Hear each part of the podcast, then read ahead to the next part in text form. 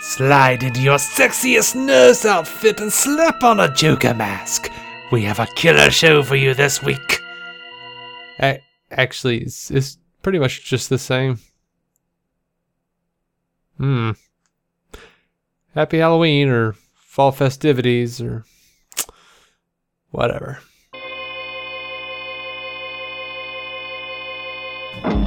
Joker is the number one R rated movie of all time. We've got Crisis Theories, freaking Superman and Lois, a new TV show coming out. We've got a new Green Lantern show. We've got a new Strange Adventure show. We've, and that's not even the whole, that's not everything. I, what, I, mm, life is insane right now, Wordlessness is the only thing we have to offer. which is bad for a podcast. Keep listening. I'm David C. Robertson. This is my co host, Jason Goss. Silence. and you're listening to DC on Screen, the podcast that covers the DC Comics multiverse on film and television, gives honest opinions on projects upcoming and past, and believes that every version of a property is valid even if we don't want it to be. If it has been released, it is fair game, so beware of spoilers, and welcome to the show. Hi, Jason. Hi. What's up, buddy? You still being wordless? I'm just sitting around contemplating the uh, ever extending possibilities of this universe. Mm-hmm. You know, I guess. I don't, by I that I hell mean there's a bunch of new shows I've never considered were on the docket a week ago. about. I know, right? And uh, here I am wondering how I'm going to feel about a lot of them. And uh, spoiler, I feel pretty damn good.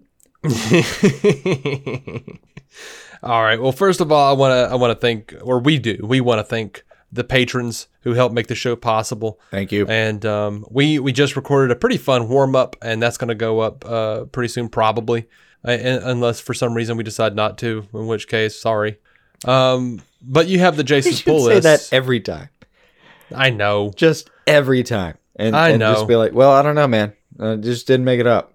Hey, you know, I had a chasing squirrels that I promised like a couple weeks ago, and it just got corrupted. The file got corrupted, and I couldn't I couldn't salvage it. I don't know what happened with that. That sucks. That was weird. Yeah, it was. I, I don't know if it just saved weird or something.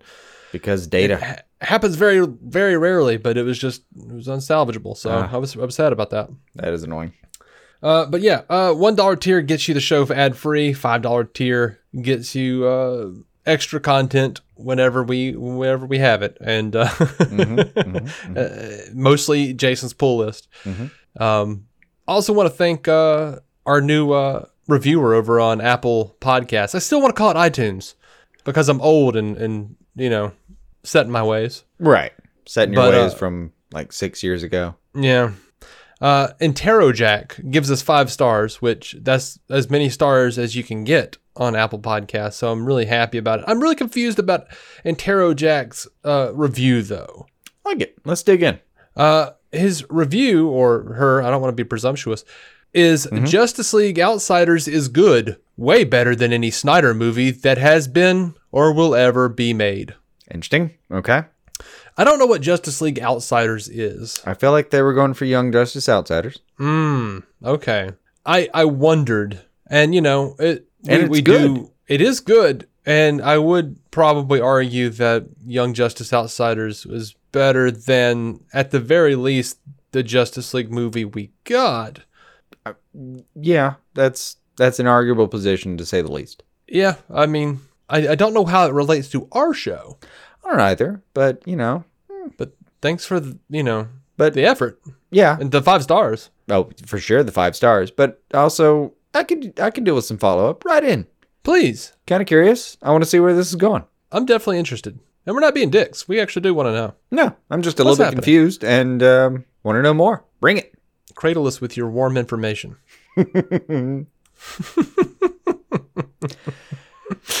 All right. Uh, uh, I've found over the years that there's very little someone can say that doesn't add to the conversation in some way. So yeah, Mhm. All right. So uh, we're, we're going to start off with some Joker news. All right. Uh, Joker has made $853,800,429 worldwide. It is the number one R-rated, R- R-rated, R-rated movie of all time. It has beaten Deadpool. And guess what? It's not even expected to release in China. that's insane. It's a little too dark, a little too rough for the I, Chinese I would government. not expect it to release in China. I mean, they had a problem with Suicide Squad. It's just not. Mhm. I, I wouldn't expect it to actually go out there, but still for it to make all of that money, which by the way is uh, all of the money, Uh huh. All of the everything. Yeah. all yeah, all of the money that is available. Uh, that's that's insane. Yeah. So let's Well look at the let's look at some of the records here for Joker. Mhm. Uh, oh my lord! Hi, so highest grossing R-rated movie of all time. We just said that. Beating Career- Deadpool and Deadpool two. Yeah. Uh, career best starts for Todd Phillips, Joaquin Phoenix, and Robert De Niro. Nice. Biggest IMAX October opening and second best fall opening. By the way, you gotta love Robert De Niro being dragged into this. Like, oh, you know the the giant film star Robert De Niro. Yeah. Yeah. Well, what was the last thing you said? Sorry, I got stuck on that. Yeah, uh, biggest IMAX October opening and second best fall opening. October's widest release domestically. Nice. Warner Brothers, best domestic opening since 2017. Fourth best domestic opening weekend for an R rated movie. Mm-hmm. October's largest worldwide launch of all time. Biggest biggest DC opening since 2017. All time biggest October international opening. All time biggest October domestic opening and October opening day. I mean, that's a lot. It's a lot.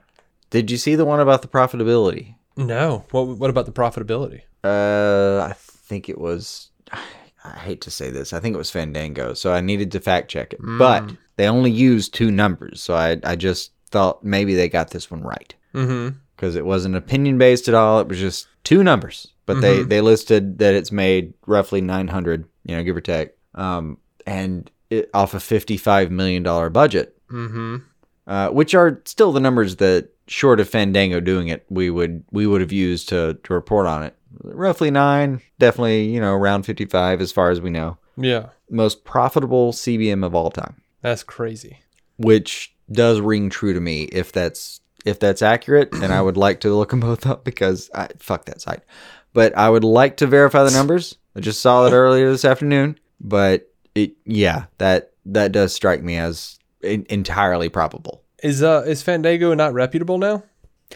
Oh, um, it's only because Fandango uses Rotten Tomatoes that I've started to sour on them. Um, Gotcha. No, So, no, no I- pun intended.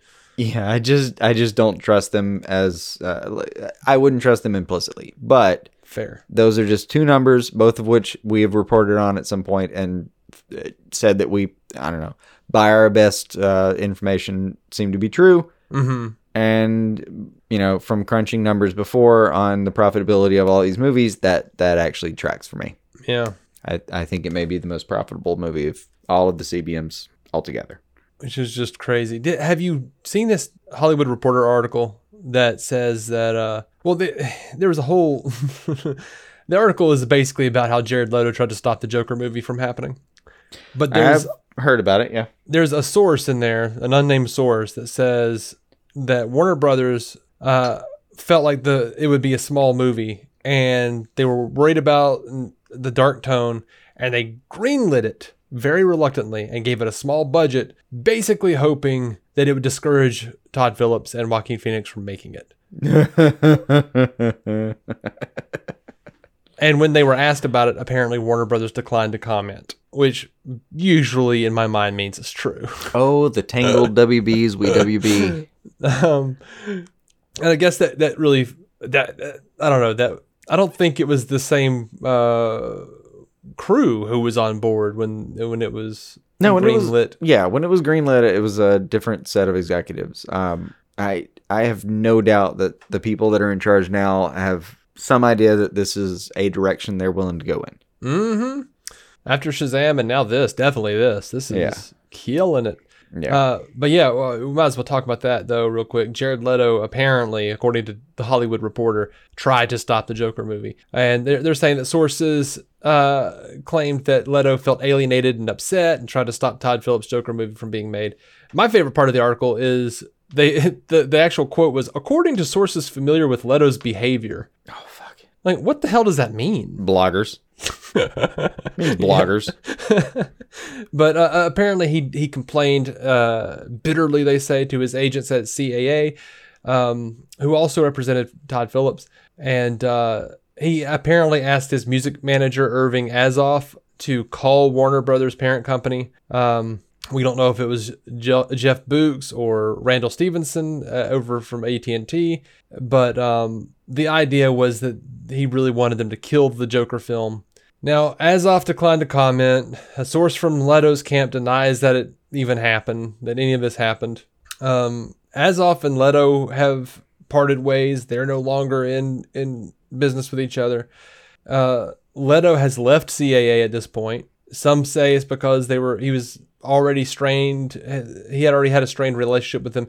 But then they say that this was kind of the tipping point. You know, other sources are saying, yeah, it's not really true. But um, yeah, he thought. Uh, now the article says that Leto thought Warner's had strung him along with promises of his own Joker standalone film, only to greenlight the Phillips version. Um, Nice. yeah, it's, there's a lot of it's a lot of uh, what I like to call WBT in this article, and uh, I I wouldn't. I, I don't know, man. I mean, so much of that sounds plausible and Mhm. implausible in different ways. I I I, don't- I, I wouldn't know where to put money. and this I- I article just- is nothing. kind I got of nothing. make. This article's making the rounds because it says that sources say Leto's days as the, as the Joker are likely over.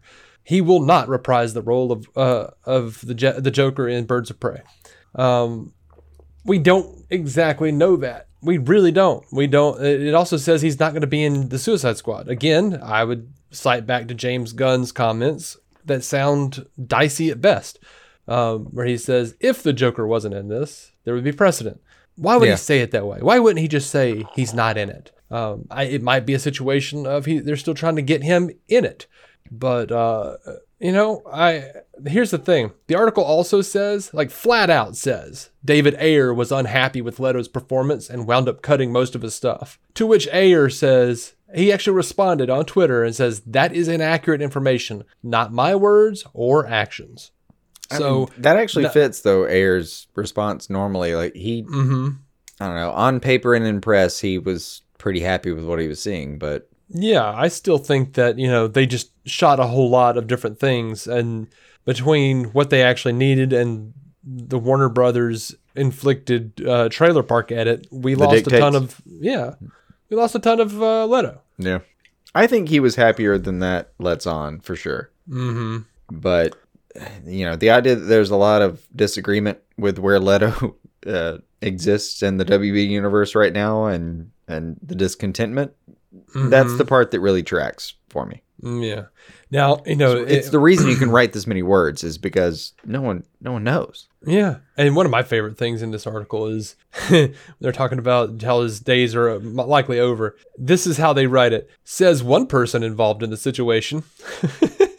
how do you play the Joker you established following Joaquin Phoenix? It kind of ends his Joker run. Well, that's subjective as hell. Like, you, how do you play the Joker you've established? You play the Joker you've you've established. Like, yeah no, it's, it's a sentence that it, it's a contradictory sentence by itself yeah i agree i agree No, I'm one of those guys, and this, you know, don't, if you're new to the show, don't take this as me just, you know, blindly, you know, accepting everything because Jared Leto's Joker performance, I, I'm still on the fence about. I don't feel like we got enough of it to truly, you know, judge it, but I wasn't crazy about what I saw.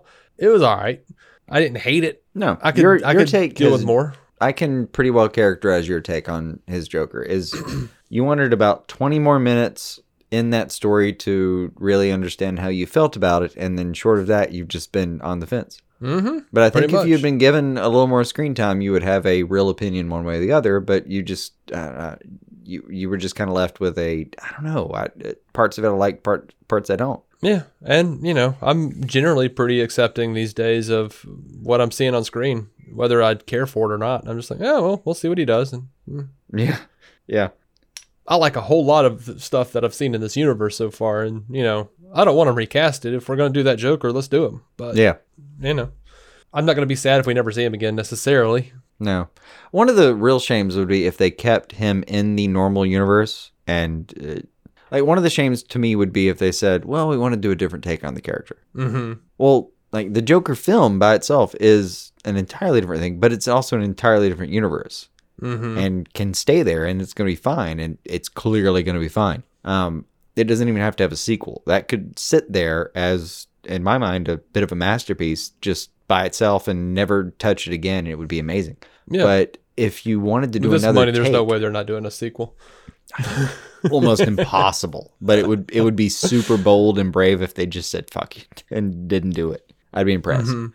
But in the universe that they've already been building for you know uh, since 2013 uh, or 2012, anyway. So in the DC universe as is, if they just decided we want another take on the Joker, well, I think I think Leto could do another take on the Joker. Oh yeah, Just let him do it. You already have a guy. You already have a guy that's capable, and it would actually add to the mythos that he can present himself however he feels like. Yeah. that would be for me a really fun take on it is just oh you know i'm different now and never say anything about it. Like he doesn't explain himself. Like it would be fun for me even if somebody actually tries to like one of his henchmen questions him for a second he just shoots him in the fucking skull and moves on with his day. Absolutely.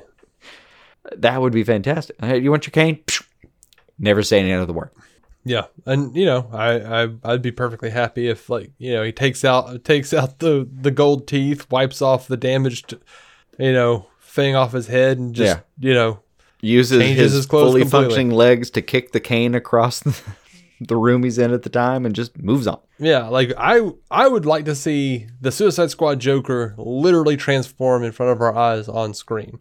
yeah that would be a lot of fun Or just like have him go to sleep and he wakes up, he looks in the mirror and goes, ugh, and like just changes it. yeah. It's it's a character that we we know can change his persona on a whim so why not? Like that would be a really fun way to do it is just dig in let him like i think leto can do it. Let him do it. Yeah, we could even have a bit where he like murmurs something about like a a reference to you know a memory he had as Joaquin Phoenix's Joker. yeah Like you could, and then technically Joker would somehow be you know DCEU in some capacity. yeah. Anyway, uh, so there's oh some that'd be fun. Like he just rubs off the damage tattoo and just says like fuck you murray in a mirror and moves on. Never never another word. Yeah, I can deal with that. yeah. All right, you want some Birds of Prey news? shoot. All right, so Ewan McGregor was discussing his his uh his role as as uh, Roman Sionis, and he said that it this is the perfect villain for the quote unquote time of Trump. he, says he's an absolute narcissist, spoiled in his upbringing to the point of having no contact with what life or people are about, who has a skin this thin and wants nothing more than to be the center of attention. I I'm not gonna pretend to to have a uh, an objective view here. That to me that rings is very true. Mm-hmm. Um, sorry, that's how I view that guy. Just is. Yeah, yeah. That that quote makes a lot of sense to me. Yeah, me too. Now, uh, according to Chris Messina, who's playing uh, Victor Zsasz, Uh-huh. Sionis's right hand man, um, I do love this new trend of people using Victor as kind of like a right hand uh, mercenary kind of feel. yeah, I can get it. It Uh, does it does have some roots in the comics, but I, I like that leaning on it. it. Like he's not some fucking feral crazy asshole who's just marking his victims on his skin. Just eh, Mhm. he's got some merit. We can use him. Let's see. He says he's an incredible villain because he's so likable and he's so seducing. You're like, I like him. He's cute. It's fun being in his world. And then he'll bite your leg off. He has these incredible turns of violence, this ferocious quality. There are a couple of moments in the movie, in the movie, movie, in the movie where he rages that he really went there, and you could hear a pin drop. Then he would turn on a dime and go back to the charm of the character. I I ran into a guy today uh, talking about that movie that um he was talking about John Wick and I said, "Well, have you seen the Birds of Prey trailer?" And he said, "No, I no, I'm not even close." And I said, "Well, I mean," and I I I mentioned the you know the John Wick guy is going to come over and do the action scenes, and that's uh, that's a boon for me. The Mm-hmm. action scenes in John Wick are fantastic. Um, and one of the things he told me was like, I was like, yeah, I mean, come on, you don't know anything about this. Like, Ewan McGregor is going to be the bad guy, and he kind of balked at that and was, come on, like that guy, like McGregor, like Obi Wan, or, or I forget his. It, it's not. Is it Obi Wan? Yeah, so Obi Wan Kenobi. I, I, I, I felt very doubtful. But anyway, so Obi Wan, and, and uh, he was like, "Come on, that guy, that guy is going to be a bad guy." Apparently, his version of of that guy's face is, um, it, it just where he couldn't imagine him being a bad person. I, you know, I, dude, go to IMDb, man. I mean, I hate that so much. I hate when people do that. I get it. I mean, I also get how uh, your perception of somebody actually does affect how we cast and, and all that. Ooh, sorry. I'm, I'm going to start over just in case. Yeah. I get that. I also get how uh, the the GA perception of these people affects how they are cast. Um, to me, there's a I don't know. There's a, a balance point where like if you're relying too much on like no, the general audience wants this person to be a good guy, and you uh, cast against type, and and it it's a big deal, and it it goes over really well. Like I get why that's a big deal. I don't know. It, it's uh, our perceptions are so much involved. It's uh, in this industry. It's it's kind of hard. Like when somebody says like I cannot imagine McGregor as a bad guy. Part of me wants to be like, yeah, because he was so fucking good at being a good- guy sometimes that you can't imagine he could do that. But just give him some rope, he can do it. I promise. Like, uh, what is that fucking movie he's in? Uh, the drug movie, Oh, Trainspotting. Train Spotting. Yes, thank you. Mhm. Um, That was exactly what I was thinking about too. that is not a guy that you're rooting for. No. Uh, it's not. And even uh, parts of Obi Wan, not parts you're rooting for. Like, uh, I mean, if you're if you're just watching like Big Fish or the the recent uh, Christopher Robin instantiation, yeah, I get it. I completely get it. But that's the point. These people are actors. That's their job. hmm Every fucking time I see Tom Cruise on screen, the first ten minutes I'm I'm watching that movie, I think, oh god, this crazy Scientologist son of a bitch. And then by about the ten mi- by he's so good at his job Uh-huh. that by about the ten minute mark, I'm invested in the movie and just rooting for his character or or whatever because he's a great actor. He's not a great actor. He He's Tom. Cruise. He's Tom Cruise in every damn thing he does. Yes. He's charismatic. And that's all he really has to be for the types of movies he does. N- No, see, that's not he true. plays Ethan Hunt in every movie. War of the Worlds, he was Ethan Hunt fighting aliens. All right, I I can buy that theory, but he's also really good at actually doing that job. Actually, So, you know what? He did a pretty good job. Uh, like Magnolia, he didn't play Ethan Hunt in Magnolia. no, he just entirely played, different character. he, he just played Tom Cruise in Magnolia. Maybe, Like, but like he he for gets real so Tom Cruise. invested in front of a camera that you invest in him by the end of the fucking movie. I will agree with that. Like, I'm not. Eyes wide shut, Vanilla Sky, whatever. It- like it's not gonna be like he's gonna he's gonna get you invested in his character Ah, at some point, and Vanilla that Sky, is his job. Vanilla Sky, he's Ethan Hunt has a dream. Like, All right, but I, I will give and him it's Auburn uh, Leslie serious- and all the I- ripoffs. I, get it. I will. I will give him serious, serious props for his turn in Tropic Thunder. oh yeah, that was He's like- fantastic. what was it? Les Grossman? Is that his name? Uh, big Probably. fat dude, like just like He was, yeah, he was just a big fat fuck off. Yeah. yeah, and he's just like disgusting, awful person. And Yeah. it, you know, the people I went with were like kind of leaned over and were like, "Is, is that Tom Cruise?" I'm like, Yeah. I think it is. Yeah. That was a good turn. Yeah. Good job, buddy. It was good. He is good at his job. He's he is good. I, mm, I would maintain that he's good he at his job. And and I'll give him this also. He's really good at picking what he's going to do. It's like Mm-hmm. when he's Jack Reacher later, you're like, yeah, you're just dude from Mission Impossible. I get it. But it also fits what he's going to do and he can just do that job. So uh, Mm-hmm. point being, as crazy as he is, it takes me a, a few minutes to get over it, but then I'm I'm invested and I'm I'm willing to move on and invest in that character, I guess. Yeah, I forget why we got on Tom Cruise. That was my fault. Ewan McGregor. Thank you. All right. So to that extent, if you have uh, uh, any I don't know predispositions to Ewan McGregor, I this is the kind of thing that I'm actually excited about. Is I want all of your prejudices to go out the window after you see him do this role.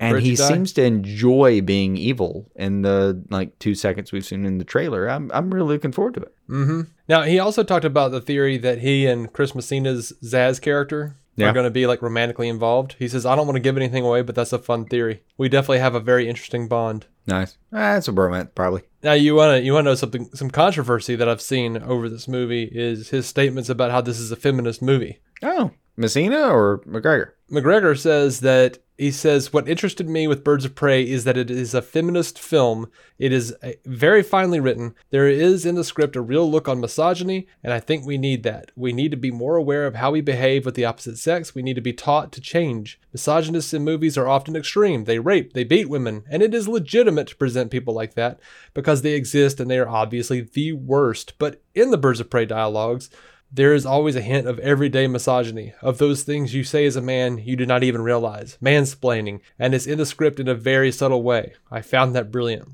I, that. hope, I hope it is a very subtle way, I love that. and not in a Supergirl CW way. Yeah, I yeah, I can get behind that. As much as I have kind of enjoyed Supergirl this season and last season, it we, gets a bit we heavy. go up and down on Supergirl. It it has amazing moments, and then it has like overhanded. We get what you're going for, but oh my god, show don't tell or something like that kind of moments. mm-hmm, mm-hmm. But And- yeah, if McGregor's right, and it's just like hinting at the undertones of no, this is where that starts. Mhm. These little moments between you and someone that you don't even realize you perceive as lesser than you. Yeah, that's fantastic. Yeah, if they do it that way, that's great. And of course, Birds of Prey would be a feminist film. It's a movie It's about a bunch Birds of women. Prey with subtitle Emancipation of Harley Quinn- the Fantabulous Harley Absolutely. Quinn. Absolutely. And everything in the trailer that I've seen that go, jumps into that at all has been fantastic. So, Yeah. in my opinion, Now, you know what's funny is uh, talking about Supergirl. Uh, our friend Wobbly Boots Nathan,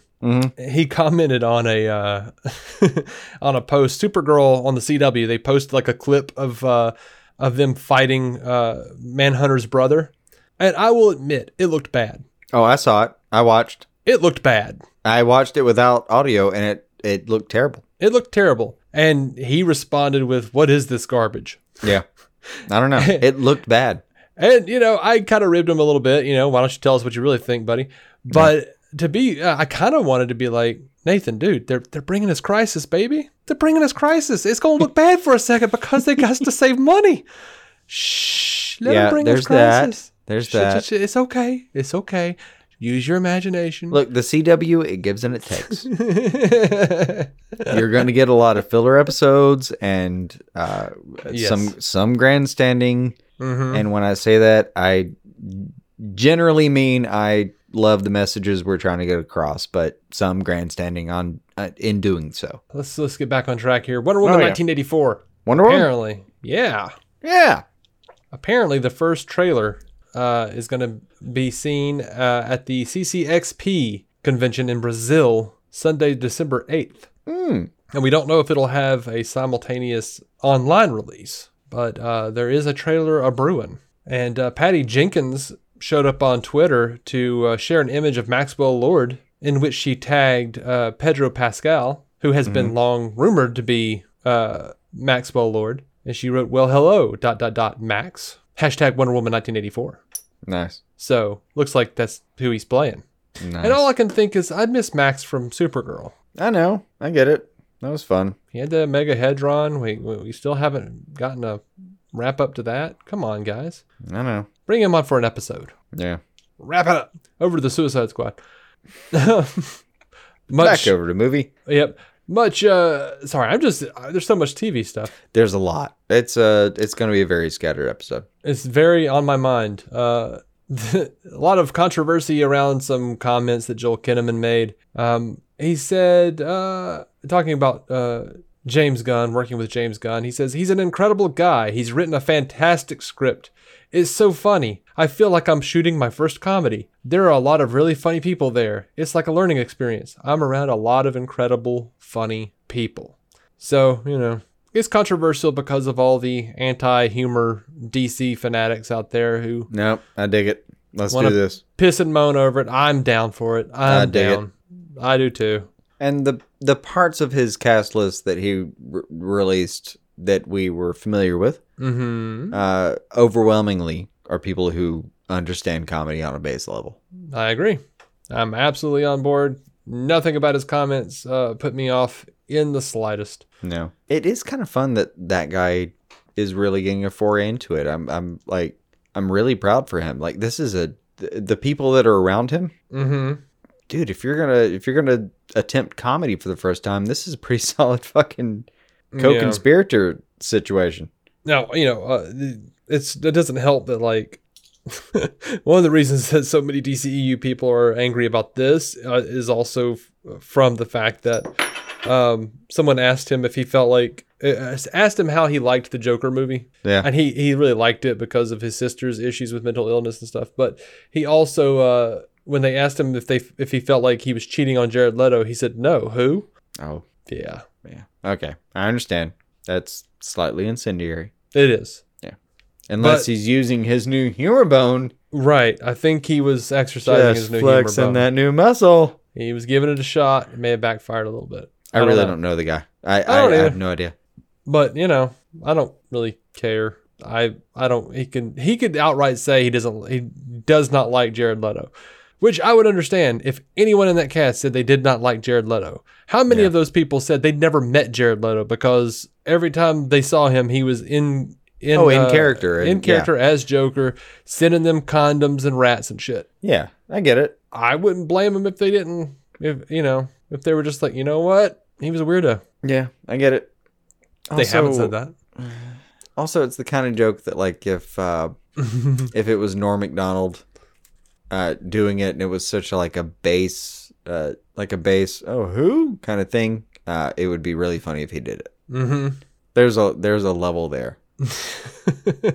yeah, Like that I is a good joke in certain context. I do think so. Yeah, yeah. I, I didn't know if he was just like saying that because he was like saying that Joaquin Phoenix's performance let me give you just kind context, of by the way. blew everything out of the water. But It's possible. But if you were if if you were doing like a comedy panel and it was like Jay Leno, David Mhm. Letterman, Conan, and let's say Jimmy Kimmel just to fill it out. Um if it was those four and somebody asked uh Jay about like, well, I mean, you know, when when you left the show, like uh how how do you feel uh, about who uh, like it, I don't know did, did the quality dip at all uh, when, when you left the show or was uh, was Conan pretty good or what and if Jay Leno just said like oh who while Conan was sitting six feet from him it would be, Mhm. it would kill I don't know that that would. if he just didn't understand who took over the show after him it probably do pretty- in this context this late after it Maybe, maybe. if he'd done that if he'd done that eight years ago no I would love to see those two in a room together, but I don't think it's about to happen. I actually really would Mhm. I want him on his podcast yeah Yeah. Oh my God, that would be amazing. yeah it'd be great. I want to see Conan on on comedians and cars getting coffee. That's what I want to see. Oh, that would be good. Yeah. And I don't know. There's there are rumors that Seinfeld and Conan don't get along in some capacity or another. But Yeah, they may not. They're both kind of weird people. yeah. Anyway, back to the things we're talking about. Back to the actual things. yeah. All right. So uh, Robert Pattinson was talking about his role as the Batman. He says, "I wanted to do something on a big stage, and so I ended up doing Chris Nolan's movie, uh, which I was really really happy about at the beginning of this year. He just did The Lighthouse."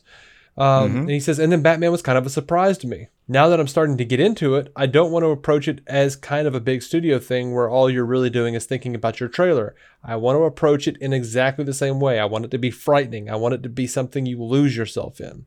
And um, he did say that his. Another controversy. He did say that the inspiration for his Batman voice was Willem Dafoe's voice in The Lighthouse. He says Willem's voice in this is quite inspiring for it to be honest. It is pre- it is pretty similar to the voice I'm going to do. I think Batman has a sort of piratey kind of voice. So, yeah, Willem Dafoe, I've I've watched the trailer for this. It looks like a really weird dark comedy. And uh, Willem Dafoe has a very gravelly tone of voice. So I, I don't think A lot of vocal he's, fries. yeah, I don't think that Pattinson is actually going to do the R pirate voice. No, but it it does make sense that he was like in the presence of Willem Dafoe and thinking about how he wanted to do it. And Dafoe is really fucking good. Mm-hmm. It would it wouldn't it wouldn't surprise me if somebody heard how he was doing something, especially if it was in like a deep gravelly demeanor, and thought, yeah, I'm gonna do it this way. Yeah, and uh, just so you know, was just so you know, like the lighthouse looks fantastic, and you should totally watch the trailer they put out Uh, for it. It yeah, I've funny. seen I've seen a teaser for it, and it did look pretty good. um, It's one of the things I've pointed a couple of people that I I have literally had this conversation with somebody where they said like Batman shouldn't glitter in the sun. It's like that's the dumbest fucking thing I've heard you say. Um, uh, first of all, when he took on that character, uh, uh, dude was like a teenager, and that was a big paycheck. So hold off on the judgment. And second, uh, have you seen some of the roles he's actually done? Mm-hmm. Like somewhere between lighthouse keeper and meth head. Like he, he's actually got some range. Yeah, he does. Uh, he was talking to Entertainment Tonight about Zoe Kravitz being Catwoman. He says, Zoe's great, and I've known her for years and years and years. I've been friends with her for like 10 years, and she's brilliant. So, all the reason I bring that up is because that tells me they've got chemistry. They're friends in real life, and I Yeah. dig that. Yeah. I'm excited about that. All right. So, Even if it's weird chemistry, it'll work for Batman and Catwoman. yeah. Like that's maybe even better. I'm, I'm, I don't know that it would be weird chemistry, but Well, if it's it, like if it's slightly awkward, that that may actually contribute. Yeah, like it's a, if it's a weird chemistry because they're supposed to be playing somewhat love interest and they've been friends for so long that it's weird to do that. A little bit, yeah. Okay, I can see that. I Yeah. can see that. All right, that's all of my movie news. When we come back from this little break we're gonna do here, Mm-hmm. um, we we got a bunch of new series announcements. Shit's getting wild. It's, it's getting it's getting serious and scary. How are we gonna find the time? I don't know. All right, well, don't go away. We'll have to cancel some other shows. Oh wait, we don't have that power. Mm-hmm. That's right. We'll have to include Blurns Day. Oh wait, that's a fictional thing. Mm-hmm. Well, what do we do now? We try our best. That's all we, got. will. We will. Stay tuned. El nuevo Crispy Chicken Sandwich de McDonald's es crujiente, tiernito, jugoso. Es pollo en McDonald's, un mordisco y es el nuevo Crispy Chicken Sandwich. Ordena por anticipado en el app de McDonald's. Para pa pa pa. En McDonald's participantes. All right, we are back. You took a pee. Mhm. I took a picture and posted it on Twitter Nice. saying that I was waiting on you to pee I mostly let my dog out. because he had to pee. He had to pee. There was urination across the nation. Mm-hmm. Mm-hmm. A chance Natural for folks human to pee. activity taking its desired course. A urination across the nation. A chance for folks to pee. Pissing in the streets. Please never. Or making a mascot. I'm not sure. I, Yeah, I don't know. don't. I'm torn. Kind of like it. Yeah, I, I don't know. Anyway, Superman and Lois. Yep, it's been reported that there is a Superman and Lois series in development at the CW, Mm-hmm. starring, as you might imagine, Tyler Hoechlin and uh, Bitsy Tulloch. It is currently in development. It will follow the world's most famous superhero and comic books most famous uh, famous journalist. I said famous, famous journalist as they deal as they deal with all the stress, pressures, and complexities that come with being working parents in today's society. Weird. Um, former Flash showrunner Todd Helbing is going to pen Superman and Lois and uh, will be an executive producer alongside Greg Berlanti, Sarah Schechter, and Geoff Johns. That's Uh, the no. usual crew. Sure. Yeah. Uh, Tyler Hoechlin over on Instagram posted, I could not be more grateful for the opportunity to tell this story. And I think that's interesting. Interesting phrasing to tell this story, and then says, that for now shall remain a secret. So there is a story, and I would assume with a beginning, middle, and end. Because one of my great uh, complaints with all of these CW shows is there doesn't seem to be a beginning, middle, and end. There's a beginning and a middle, and it never it ends when they someone gets tired of being in Vancouver. Yeah. You know, uh, I mean, And- yeah. There, but when some people say like to tell this story, they don't mean like to tell this story about how this character comes through something and ends in this way. They just mean like tell the story about how a character faces this kind of controversy and dot dot dot. hmm And you know, he goes on to say very nice things about Bitsy Tulloch and about Greg Berlanti and everybody, etc. Yeah, it's a good it- team. It's a fine post. It's a good team, and but I just think that was interesting to tell this story that for now shall remain a secret. And to me, that sounds like it is a limited series. I would hope, but I I I fear you're projecting. I yeah, I hope it's a limited series.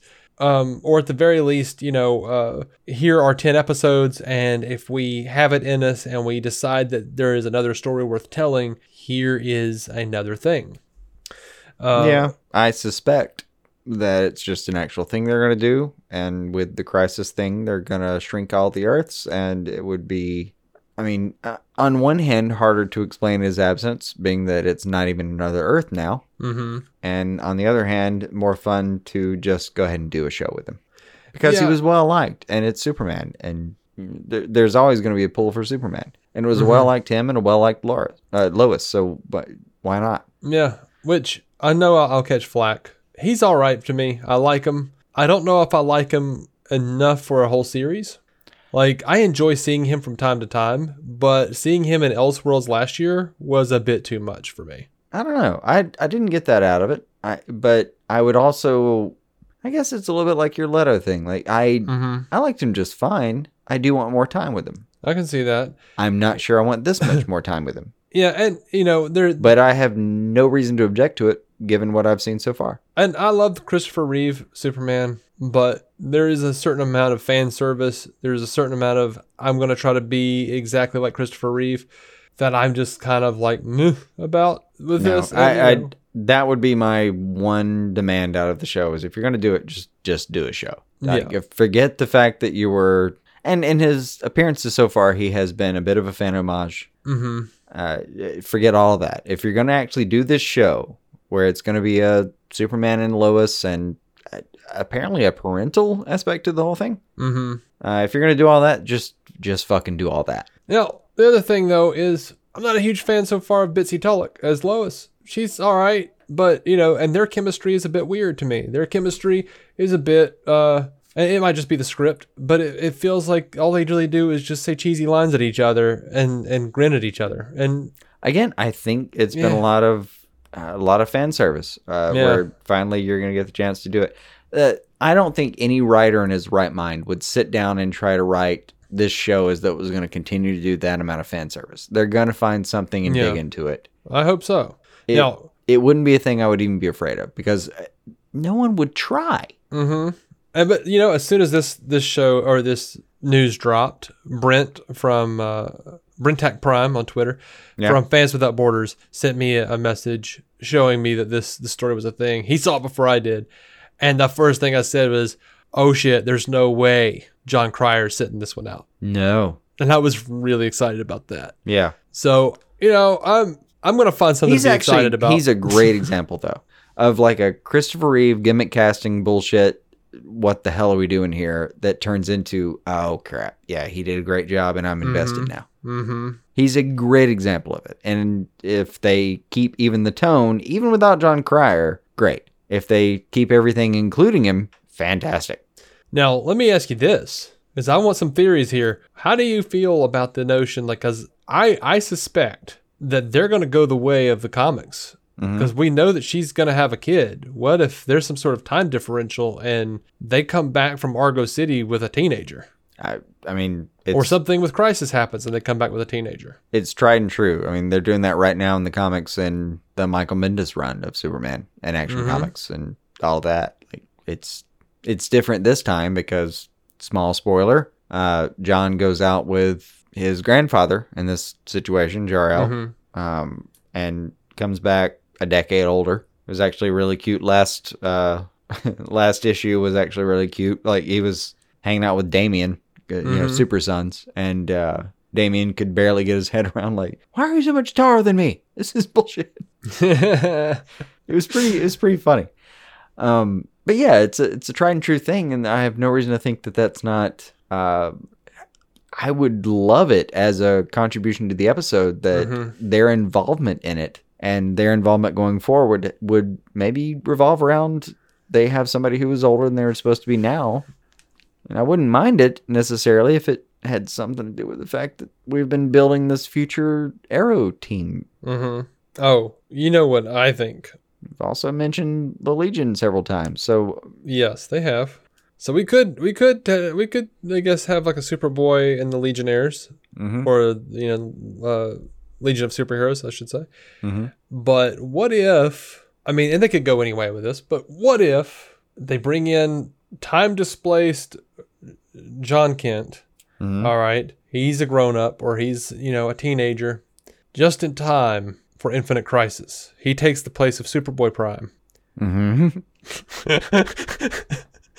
Maybe Yeah. he's the only one who remembers the way that the universes used to be, and he doesn't like this new post-crisis conglomeration. That would be fun. Yeah. Mm. I asked uh, I asked people on, on Twitter and Facebook what they thought about it. Our, our buddy Chris Balga over on uh, World's Finest True Believers, a show that I was just on. We talked about uh, Superman for Tomorrow. Yeah. and uh, that was a lot of fun. You guys should go check that out. Be people. Be better. Now, uh, Chris Balga. wri- Be the best people and go check out that thing. Chris Baga writes, like with everything, I am willing to give it a shot. To immediately compare it to Lois and Clark series on ABC was expected. Do I want to see Superman back on the big screen? Yes. However, if this is what we get right now, I will take it and trust behind DC, CW, Berlanti, and team uh, to give us a quality show. And that's a that's a concern that a lot of people have, have shown is like, including myself, where it's like, oh, okay, well, we're getting a Superman show. Does that mean Henry Cavill's definitely gone? Is he no longer Schrodinger's Clark? No, I, I don't think that's at all necessarily saying this. I don't either, especially with all of the uh, extended Batman we have. We have, you know, Shadows of Batman over on Batwoman. We have, you know, a, a Bruce Wayne over on uh, on Titans. We, we, you know, we're gonna have at least a, from what I understand, a picture of Michael Keaton in Crisis and Kevin Conroy playing a Bruce Wayne. Yeah. I, I think they're getting a little more uh, open about these things. They're. And- plenty of insinuations and there are plenty of uh, honest, honest to God takes on the property. But, Mhm. you know, just getting down to the brass tacks what we have, like Hoechlin's uh, Superman has been around and in that costume for some time. Mm-hmm. Like before we were as worried as we are now. I know. And by the way, It doesn't mean anything to me that he's actually getting a show. It doesn't mean anything for the movie universe. yeah, we don't know for sure. Yeah, absolutely. There's always hope. yeah. And I'll I'll tell you this: the, the something I noticed. Uh, Yeah. I don't know if you noticed it because we don't talk about the CW shows as they come out anymore. But did, did you, have you noticed that in that uh, in I think it was like the first episode of Batwoman, maybe the second, when they do the flashback and they show her family is about to go over the edge and Batman is there to save her and it's like from her perspective looking at Batman. Yeah. it is almost ex- the exact shot of a young Kara being helped by Superman and Supergirl. It's like silhouette of the character with his hand outstretched. In case Batman, he's in the case of Batman, he's got the grappling hook that he's pointing, but it's like light shining from behind and silhouette, same as Superman and Supergirl. That's really cool. So we have a Hoechlin. And you cannot tell me they're not going to bring Bruce Wayne up into Batwoman at some point. It would be really, really hard. Like, I don't expect Batwoman to end with her sitting there still writing that journal and going, Well, Bruce, I guess you're never going to show up. It's been fun. But uh, now that I've hurt my both of my knees and I don't have any more cartilage in, in my elbows or my shoulders, the shoulder blades. Maybe uh, we can uh, retire to an Italian cafe at separate tables Right. where we talk about our adventures. Right. via Did Thomas, notes. did Thomas from the Lennon also give you bad news about your spine? Okay. Yeah. that was his knee, I think. Uh, yeah, it was his knee. It was his knee, and Yeah, and I- Dark Knight Returns. I was Or joking Rises, with sorry. uh, I was joking with Joy at work about this earlier for some reason. Um, because he asked me about some of the shows, and I I told him what was going on, and the part that I pointed out was like, yeah, they're doing a lot of nods to Batman right now, and and then I I told him like, yeah, they're gonna do it. They're, they're looking at a Superman and Lois series, like it's it's it's on the move. It's not necessarily in stone, but it's on the move Mhm. and uh and talking about it i kind of realized like yeah you can you can bring up superman Mhm. and we're gonna want a superman especially if we like him um or especially if at least a lot of people like him. Uh, i mean fuck uh, everybody hates something for some reason. But especially if it goes over well we're gonna want more um in general. And you know even for superman such an iconic like he started it all. I mean historically that, that that's the reason a lot of this exists is because of people like superman. Mhm. and of all the people that you can name check you cannot cock tease about batman. No. He's he's the one, the the one that has defied all expectations. If you mention him, you better bring it later. At some point, maybe. maybe. and and I'm okay with them not. Uh, uh, like I'm okay with defying expectations for sure. But uh, and Batwoman is actually turning out to be a really fun show that I'm enjoying. Uh, I I was dubious, but I'm I'm really enjoying myself. mm-hmm. Uh, and Likewise. of all, yeah, like like of all things, they could get away with not doing it, but there is there have been so many hints, and uh, yeah, it it would make so much sense if they did it. That after a while, you're like, why am I just turning away? Why am I turning away all the goodwill that I could get if I just gave him the actual Batman? You know? Mm-hmm.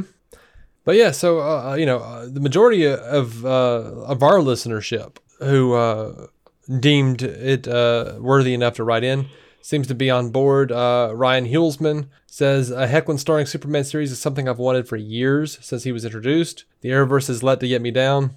I'm all in. Still going to use that Justice League tag. Uh, Christian Fuentes, I'm in. He's the best Superman I've seen in years. Uh, Travis Hines, uh, I'm happy for this show, but bummed out that this likely means no soups on the big screen for a while. So he has he feels that way, and I I'm a little concerned about it myself. Uh, Michael Kennedy I- writes, yeah, I Meh. think you can be excited without having to worry about that.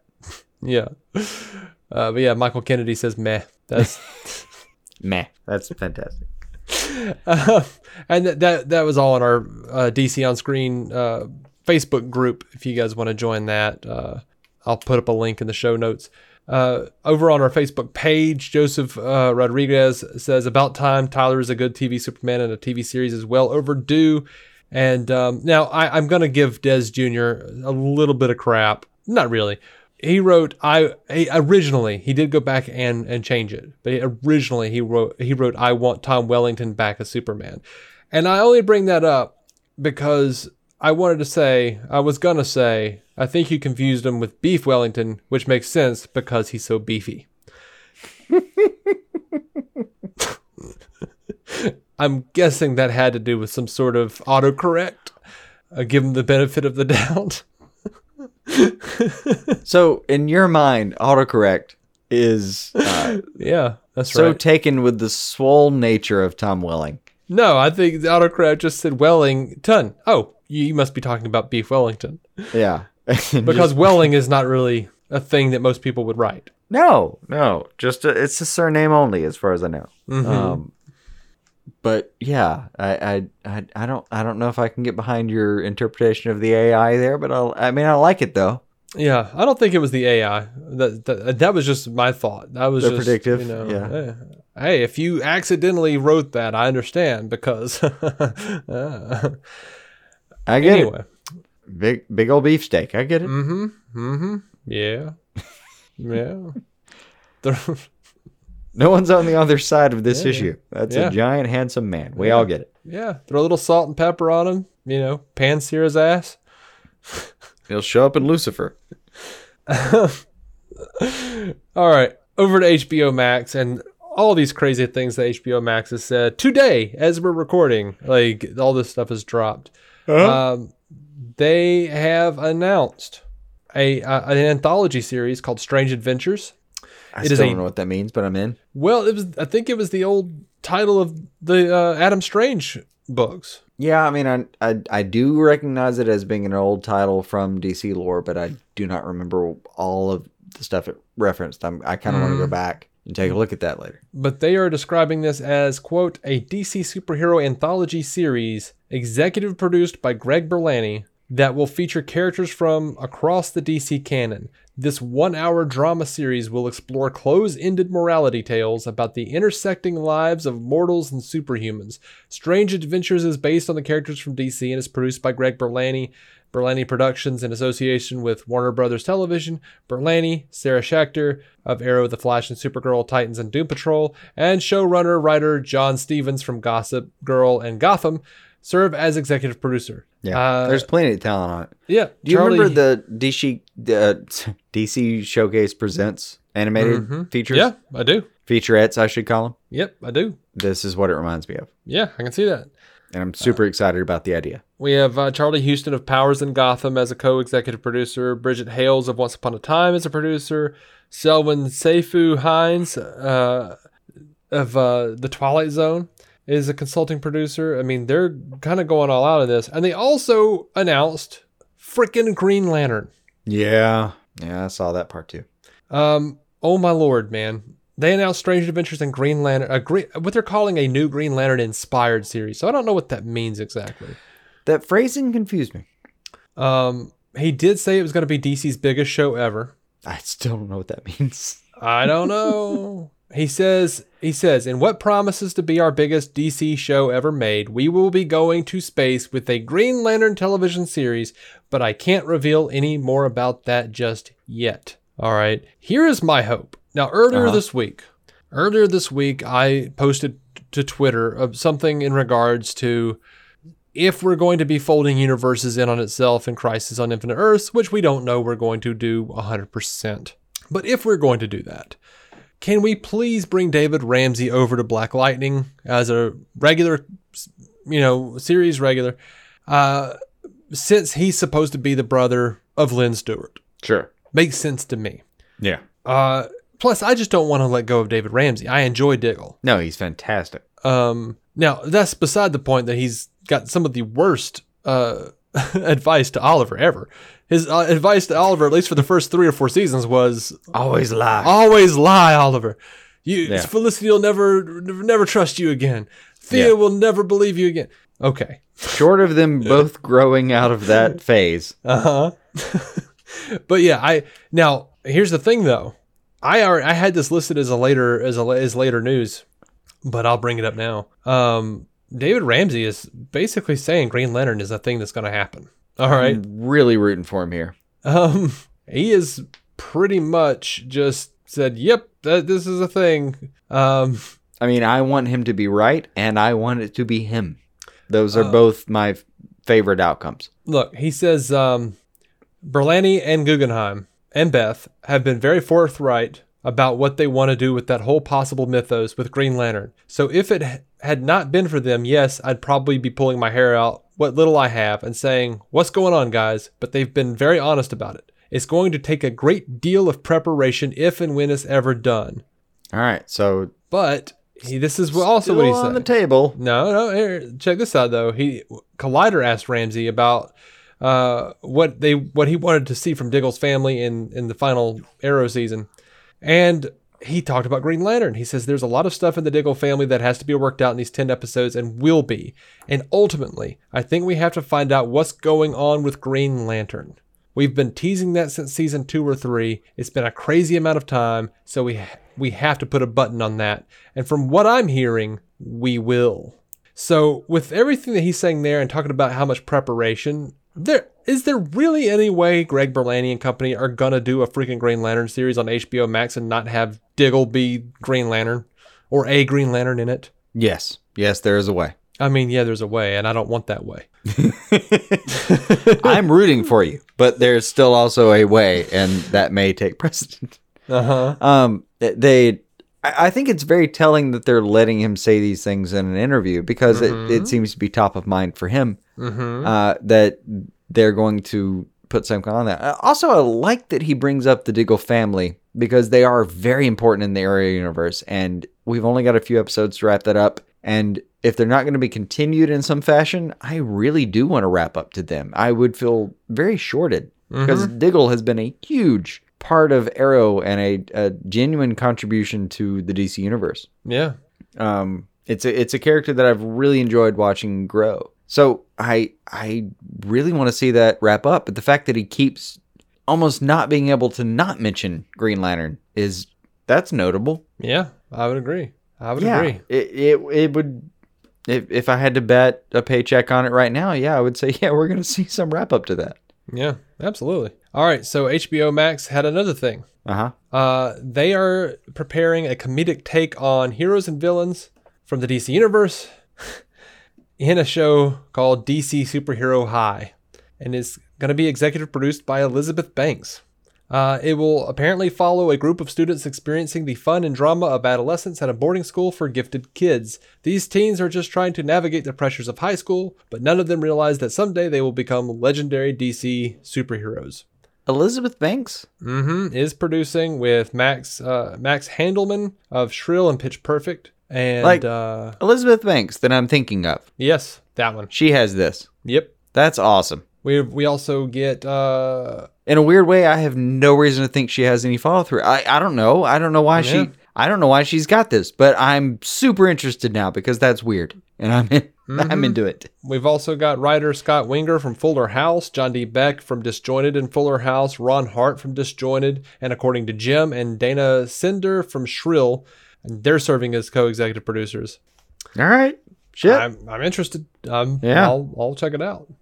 Now we don't we don't have a ton of uh, crisis news so so much, but there were some theories here that uh, that I kind of really wanted to talk about. Mhm. Uh, Travis Hines, our, our buddy and listener Travis Hines, Travis underscore one five six on Twitter, messaged me the other day and says, "I have a theory. The Monitor is building a modified version of the cosmic treadmill, so Barry can sacrifice himself to save the multiverse. The Monitor isn't telling Oliver the plan because he knows Oliver will lose his shit when he finds out Barry is going to die." Now, I, I've seen theories. fair. I've seen theories that he's that Oliver's helping him build like the cosmic tuning forks, like the big towers. I think they're probably going to skip the towers altogether. Um, I wouldn't. I I think it'll at least be a visual homage somewhere in the background of something Probably. that's happening.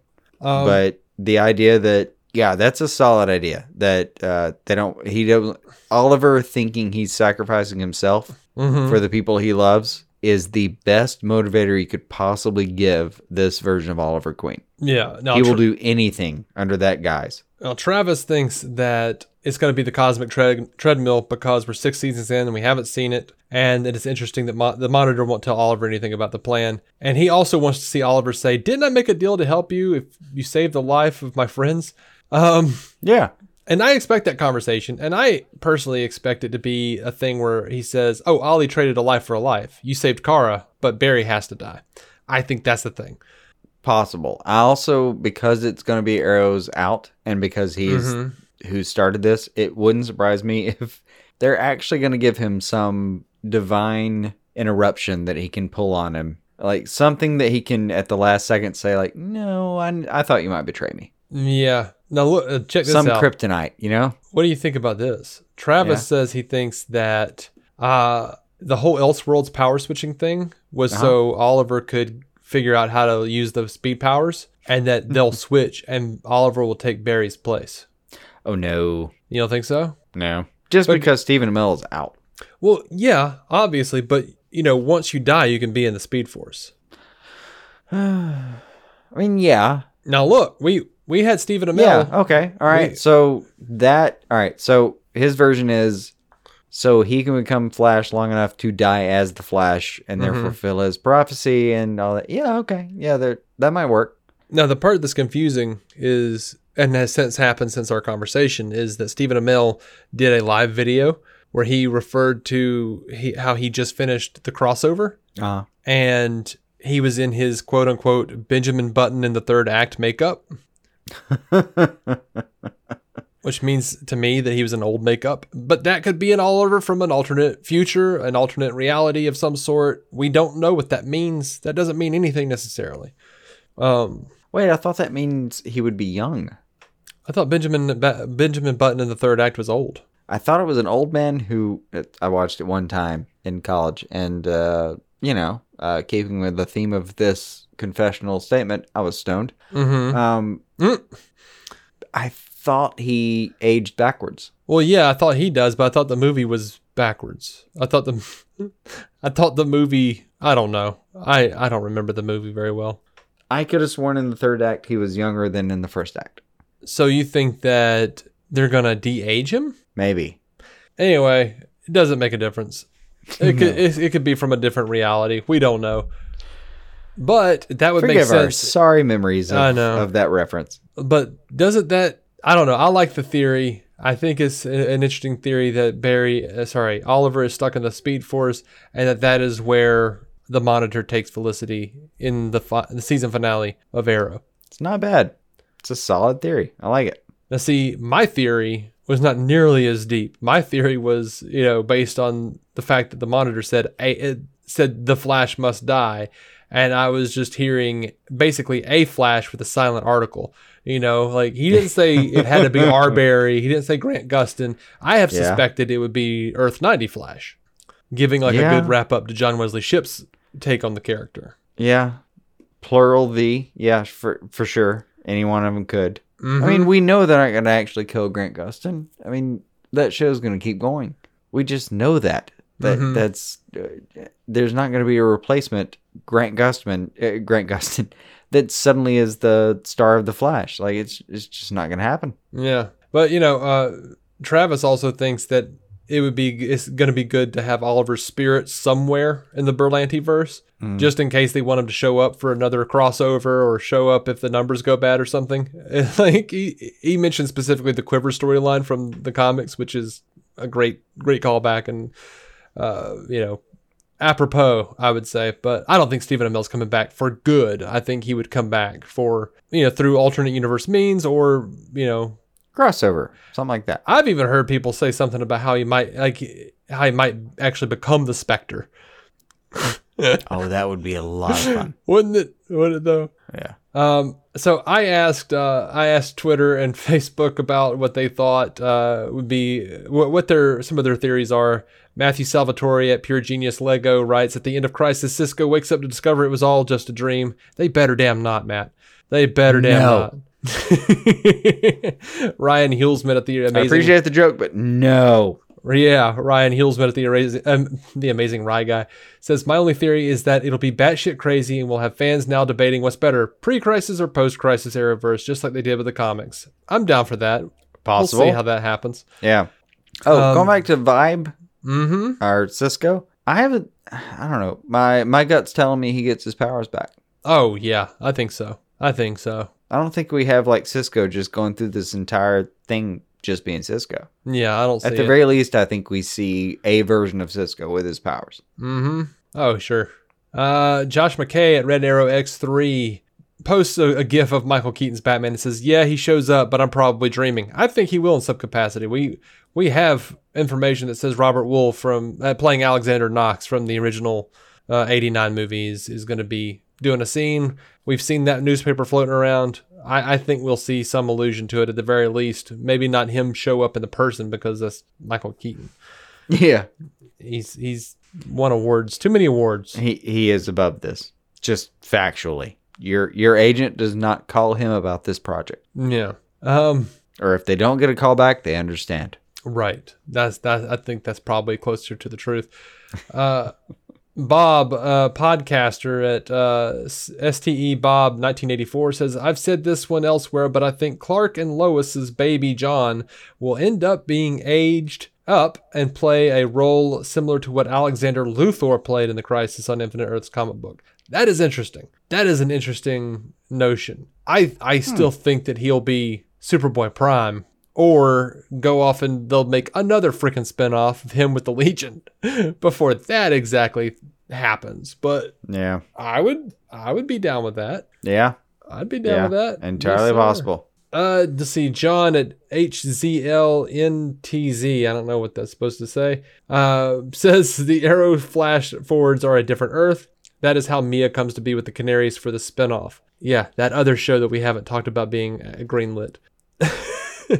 Green Arrow and the Canaries Yeah, which I think is just a it's just a pilot so far. It's like the the penultimate episode of Arrow is going to be that. Yeah. Um, casual fan official casual underscore fanboy on Twitter. Maybe the Flash does die, but could be a throwback to Elseworlds when Oliver became the Flash, so he takes his place. Echo and Travis there. yeah, All right, well, I'm excited, man. yeah. Crazy stuff going on.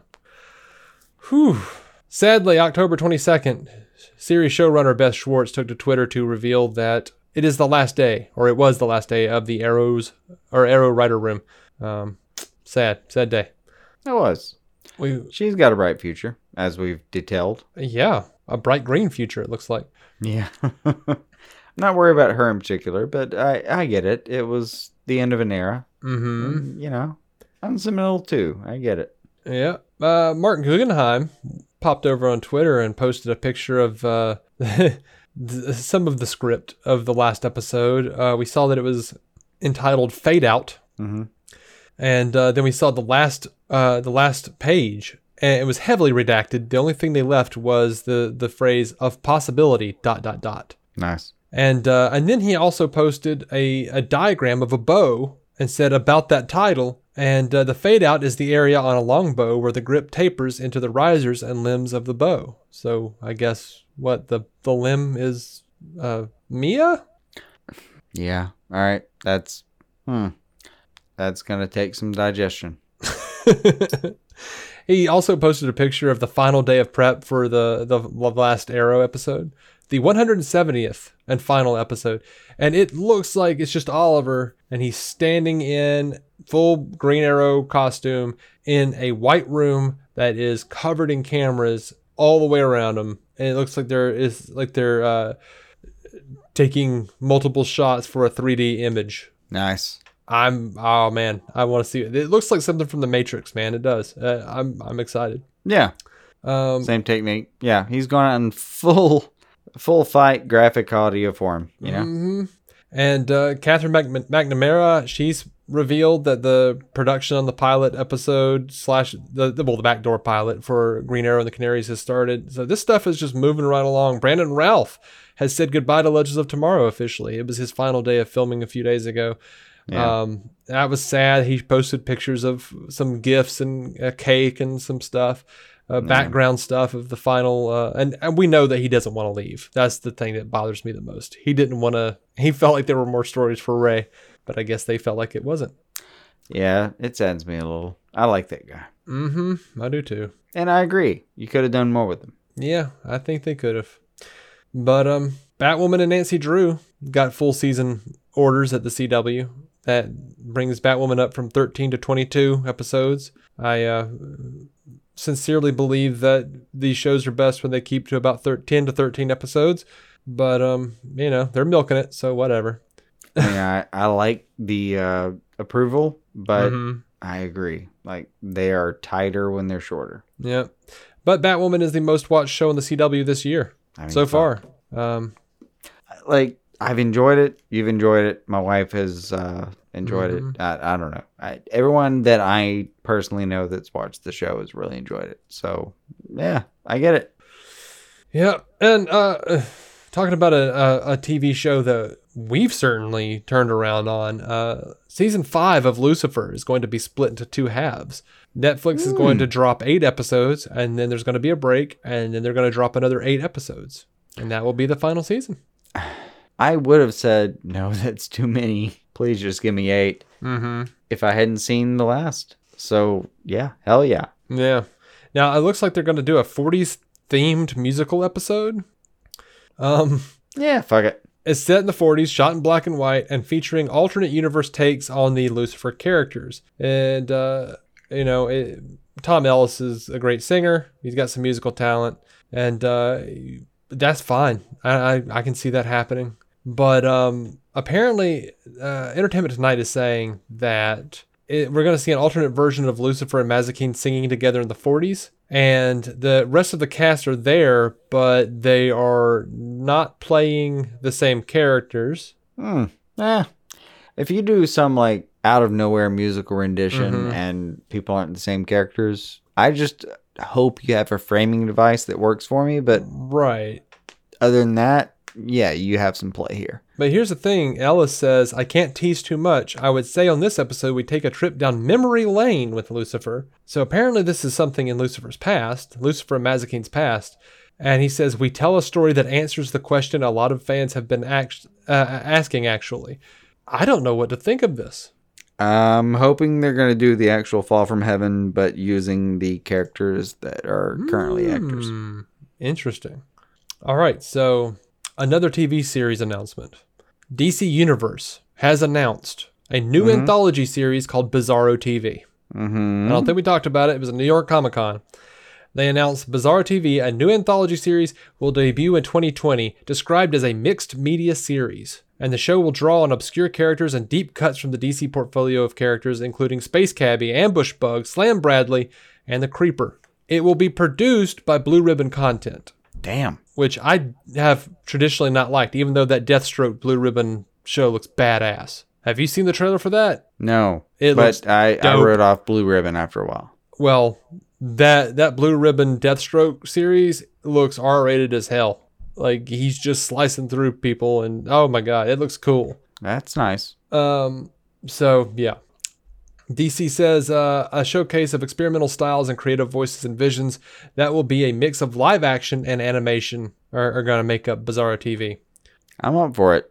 I'm just a little dubious, hmm but that's a really good pitch. The, well, the series will be short form, so uh, they're, they're going to be kind of like the um the the showcases that you were talking about earlier, the DC Universe animated showcases that come with the movies. Yeah. So I'm I'm I'm down with that, and uh, mo- mostly where I have the two areas that Blue Ribbon has fallen short, no pun intended, are that they tend to take long stories and chop them up to a point where you never find out what actually happened, or they skip whole segments of a story, and you're just like, when did they? You know, it's just choppy and weird. Right. And the animation is kind of shit sometimes. Sometimes. But, you know, you, then you have Constantine City of Demons, and the animation was pretty damn great on that. Um, but I didn't like the, I don't like the execution of it to where they put out like half of it, and then they say, oh, then we'll put out the other half next year, or you can buy the Blu ray and get 15 minutes of extra material that actually tells you what happened. yeah. No, that was terrible. I don't like that that method, and we'll see how that pans out. But they're also doing a thing called it's a uh, fan created unscripted series called DCU Unscripted, DCU YOU Unscripted, and it pro- it provides DC Universe members the opportunity to create an unscripted series that has the opportunity to launch on DC Universe. It says since the launch of this service just over a year ago, we've established a community that has far exceeded our ambitions. We've hosted unforgettable member events, creating places and spaces where fans could have a voice. We're working to take it uh, to a whole new level in our second year by giving our fans an opportunity to submit their own concepts for an unscripted show that will potentially become a series on DC Universe next year. And that, that is from DC Universe Senior Vice President and General Manager uh, Sam Andes. So I, I don't know what to do with that. I don't even I don't even think I understand it. No, I don't. It's almost like they, uh, there's an old thing where, like, if somebody sends you a, a spec script and you're in the biz, you're just supposed to throw that away because it can't benefit you. Yeah, but if Star Trek had done that in the 90s, we would have never gotten their head writer, uh, Michael Piller, or uh, Ronald D. Moore, who became showrunner for Battlestar Galactica. Yeah. There, there's a lot of brilliance that came from accepting spec scripts on the Star Trek side of things.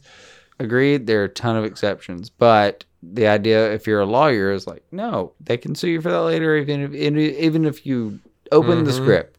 Mm-hmm. I agree. Ah, I agree. kind of fun if they found a way around that to to make it fun for everybody and and include some people. Good for them. Yeah. I, I'm very interested to see what happens with that. All right. Well, that's it. That's all I've got Well, I'd have to agree.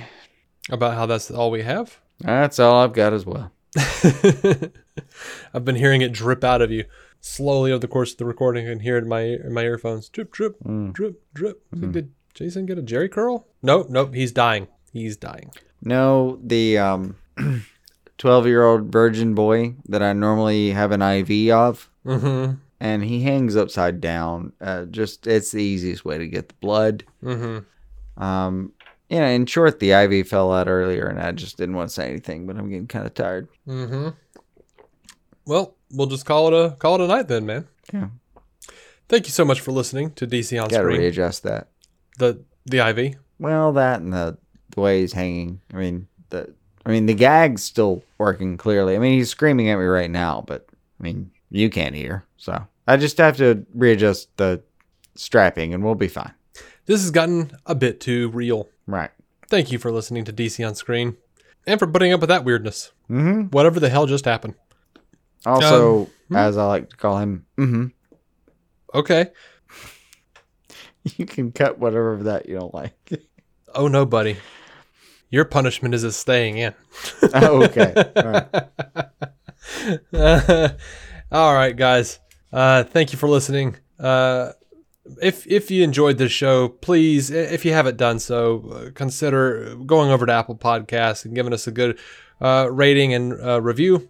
Um, if you're absolutely uh, at a loss for what to say, I guess you can tell us about what other animated series are better than Zack Snyder's Justice League movie. I, I don't. I, I'm still confused, but um, Until next time, keep some DC on your screen. What? Mm-hmm.